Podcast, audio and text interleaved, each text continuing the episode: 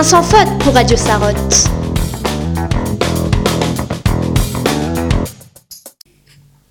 Bonjour à tous. Bonjour. Bonjour.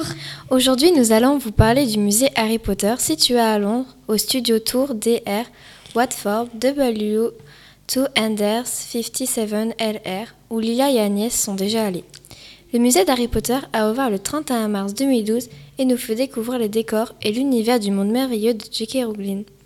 Les filles, comment nous pouvons y aller ? Pour y aller, on prend le métro jusqu'à la gare Watford Junction et ensuite la navette spéciale du musée d'Harry Potter.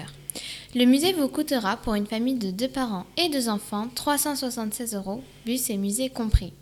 Il ouvre à huit heures et ferme à vingt-deux heures et fonctionne sept jours sur sept. Qu'est-ce qui vous a le plus étonné dans le musée Harry Potter ?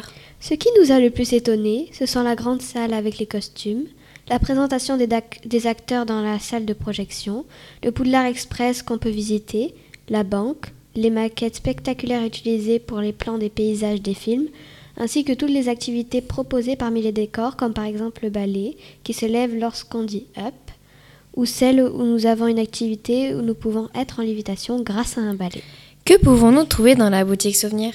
Dans la gare de King's Cross et directement au musée d'Harry Potter, nous pouvons trouver des baguettes authentiques, des vêtements de Quidditch, les vêtements de toutes les maisons, écharpes, bonnets, pulls, et cetera.